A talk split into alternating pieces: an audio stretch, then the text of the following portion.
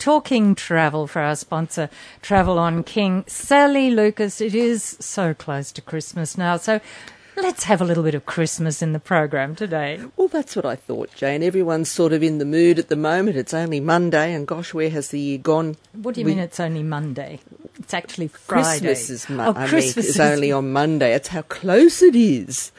So, Jane, you're getting confused. I'm confusing me? you. Never. Never. No, me either. I don't get confused ever.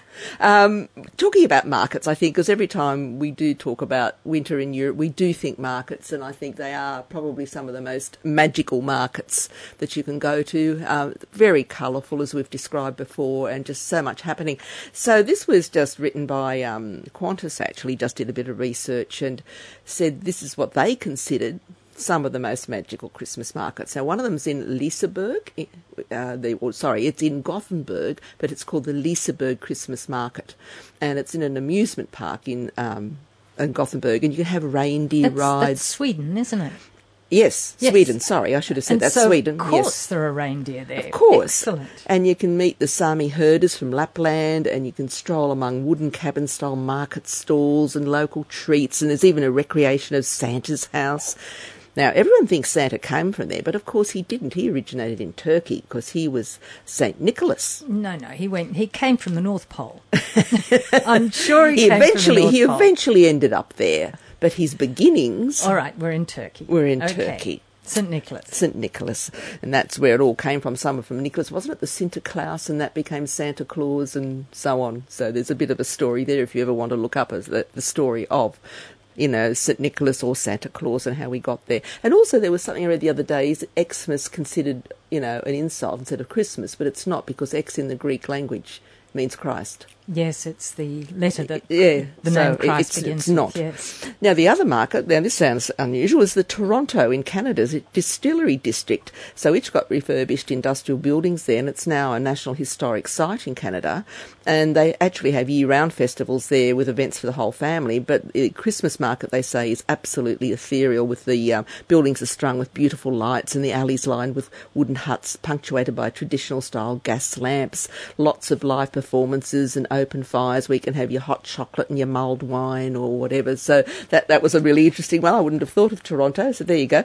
Um, the other one is in San Francisco. It's the Great Dickens Christmas Fair. And apparently, since 1970, uh, passionate performers and historians have banded together to recreate Victorian London from the time of Charles Dickens. Oh, how interesting. Yeah, with elaborate costumes, lighting, furnishings, again, sip on hot buttered rum. There's a bit of alcohol seems to come into this, doesn't it? And mm. toddies. But or the no. smell is so good, isn't it? oh, yeah. The spices and Or the... they say you can enjoy a traditional spot of tea while you take in a live performance or wander the streets, and you'll meet people such as Her Majesty Queen Victoria, Ebenezer Scrooge, Scrooge and the ghost of Jacob Marley. Ooh. Now, the other one is Heidelberg. Now, we always think of Munich and some of the other cities in Germany because they do have wonderful markets, but then so does Heidelberg, a much smaller town you know, considering. But again, they have the Glühwein and fairy lit booths, roasted chestnuts, warm pastries, and they sell the most intricate and adorable wooden and blown glass ornaments there as well. And it's only an hour south of Frankfurt Airport, so it's quite easy to get to. And another one is Feira de Santa Lucia in Barcelona, and apparently the origins of this market date back to 1786, when stalls first began to set up and sell wares outside the Catedral de Barcelona. So they have more than 280 stalls selling traditional Christmas wares, and again, there's all performances of Catalan dance troupes, etc., etc. And they say at least it's warmer there. The average daytime temperature is only around 11 degrees. Oh. It is, after all, a winter festival, isn't it? It is. And also, Jane, whole, it's the 200th anniversary this uh, year of the famous Christmas carol Silent Night, Holy Night. And they never lived, the two composers, to see it oh, you know, get this acclaim. And they were from Austria, in Salzburg. And one was a priest and a minister, and he wrote the words in 18, around 1816. And uh, his name was um, Joseph Mohr. And then the other was uh, Franz Xaver, Franz Xavier, or Xaver Gruber. So one wrote the lyrics and one wrote the music, but much later on with the actual music added to the lyrics. And eventually, of course, it's become the famous song that it has. But yeah, so it, you've got the, uh, apparently there's a Silent Night Museum in the town, uh, is it Hallein, H A L L E A N? Yeah, in Ju- mm. yeah, and um, so there you go. And even the um, his guitar, which he had as a young priest, Joseph Mohr was a young priest, it's, still in that museum. His original guitar that he mm. used to play, the original song. So there you go, some interesting little tidbits about Christmas. Certainly, yes. It is 16 past one, and we're talking travel for our sponsor, Travel on King. We're looking at some travel tips if you're going away. Sally Lucas, how can we help? Well, I think we can help by advising people number one, to stay safe. That's the most important thing keep your documents safe, like even your passport. Some people put it in with things. I was hearing a story the other day. Someone put it in their cosmetic bag or something, and something leaked and they got to check in and they said no it's you've damaged you damaged the, the photo and they so, so you had to stay behind and not fly on to America and have a new passport issued mm. um, which they did within 24 hours but even so you know so you've just got to be very careful and also with your new passport you've got that electronic bit in the middle which holds all the data so that middle page so you just must not dam- damage that in any way either so really be very careful with your passport where you have it where you leave it get one of those RFID folders which you can get just about at any of those camping or you know travel stores that stop people from reading it, um, and you know just keep electronically. it electronically. So just keep yeah. it safe. So that's my first thing. Your passport's the most important document you've got. Like you know, airline tickets these days are e-tickets. You can ring your travel agent or your airline and get them reissued and things. A passport's a little bit more difficult, particularly if you're in a country where we didn't have a consulate or embassy. You know, so a very important document. That's my first tip. Um, uh, if you can, I know it's winter if you're going into the northern hemisphere, but if you can travel light, you know, think of like thermals if you're going winter, very lightweight, and don't worry about if you have to wear the same thing all the time. It really doesn't matter. You're usually in a different place or country every, every couple of days, and you won't know anyone other than maybe the person you're travelling with, so it really doesn't matter. And you usually can find somewhere to wash it, even if it's in the you bathroom. can, and if it's the lightweight thermals, they dry very easily as well. And just have a nice warm coat, but of course, if you're travelling summer-wise, you should be able to travel extremely light ladies, limit those shoes, handbags, and all the unnecessaries and travel really light. Remember, you can always buy something if you have to. Um, pack a sleeping mask and earplugs. You know, roll your clothes. I still think that's a good idea instead of folding them, but everyone has their own opinion on that you know, stuff, socks and underwear, some accessories inside your shoes, things like that. Um, for your ladies, keep a sarong or a pashmina in your carry-on. It's very handy to use as a, a, a, shawl or a scarf if you're out, or even as a blanket on the plane if you get cold. Um, kitchen sandwich bags are great too if you want to just put little accessories in that you can zip you know, and, and also with liquids and things, obviously, so that you don't leak. So keep them secure. Um, or, and a packing cube, they're saying, create what they call a packing cube. So if you're visiting more than one city, you'll have them sorted. So if you're starting off somewhere cold, then you have another separate vacuum bag, maybe that you keep your other stuff for, for down further down the track. Um, also, bring a multi-socket extension cord sometimes because uh, some newer hotels, even though they've got the USB ports, it's sometimes not in a convenient location, or you might have, want to have a couple of things running, and also your multi socket. Of course, the adapter as well as what you need. And even if you um, have an iPhone or something like that where you might have all the copies of your passports and important information, you could lose that. So I always still say photocopy, photocopy, photocopy. Have them slipped into a secret section of your suitcase or somewhere. Keep it in a couple of places leave them at home with relatives. Um, your travel agent also always has that sort of stuff on file, so you can always obtain it there as well.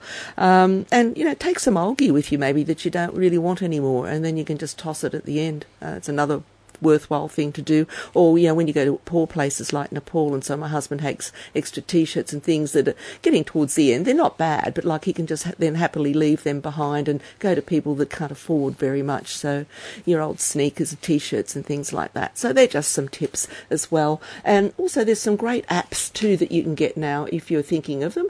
Um, you can get Google Maps, Weather Live. These are all some good ones. Google Translate um, XE Currency Pro for your currency converter. Oh, yes, work out what's worth Well, that's what. really Mm. worth working on. Yes, City Maps to Go is another good one. Uh, the WhatsApp, which is good, and Skype for making your phone calls with free Wi-Fi. So they're all things to do, and also to remember to register with Smartraveller so that you know they know where you are if something goes awry or wrong in a country. That you know they know how you can be reached or contacted, which keeps your relatives feeling a little bit more secure. That knowing that you know you can be found. I think that's important as well. And the best thing is to have a fabulous, fabulous time. Sally Lucas, hot deals time. What is there in the current travel marketplace? Yes, the last for the year, eh, Jane? Uh, this is Princess Cruises. They've got an offer which goes right through till the 28th of February, though, so that's good. And they're calling it their three for free. So when you're doing a range of cruises and throughout the whole Princess range, not just Australia, but they've got a range of cruises where you can get a free um, stateroom upgrade, free onboard spending money, and a free wine and dine. So you've just got to have a look at it. It'll explain it to you if you look at a Princess Cruise website or go to your travel agent. And also in September 2018, they're welcoming the new Majestic Princess, which is their newest, most uh, luxurious flagship. And um, it's got more mini suites apparently than any other ship in the market. And she's coming out here for an extended six month season sailing to destinations including New Zealand, South Pacific, etc. So you can get a chance also to travel on that vessel with one of these. There's over 500 voyages for you to get these lovely experiences on, so long as you book by the end of February. Mm-hmm. Now, Swiss and Austrian, which are sort of Lufthansa, are all under the one umbrella these days. They have come out with some of the most incredible airfares. I mean, it might be difficult to get on, but Because they're so good. because they're so good. But um, these are on sale until the 31st of January for travel to 30 November. So it's quite a big, wide opportunity, you know, to take advantage of these. And economy class fares with um, Austrian Swiss combinations are under 2,000 return, and business class on Austrian under 6,000 return, also with Swiss Lufthansa combination. So they're very good value for money airfares to let you know.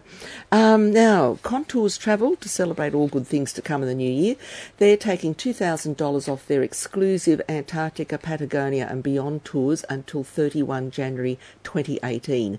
They've designed two unique small group tours that will really immerse travellers into the wilderness of the Antarctic Peninsula, as well as adding all your South America bucket list items, Patagonia, etc. It's a couple of fabulous itineraries, so that's great savings there. And lastly but not leastly, um, Kirra Tours, uh, New Zealand. They've got a lovely 20 day New Zealand Odyssey tour for 2018 19. Now, these have got departures between September and next year and February 2019. It's a 20 day itinerary, but with a difference. Um, you can save up to $1,500 uh, roughly per couple with limited availability if you book and pay by 31 March.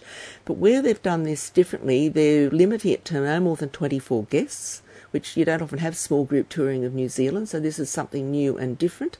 And they're including a lot of must see highlights with many exclusive and unique activities. You're staying more in little premium boutique hotels and lodges, and, sta and you enjoy dining at some of New Zealand's leading wineries as well.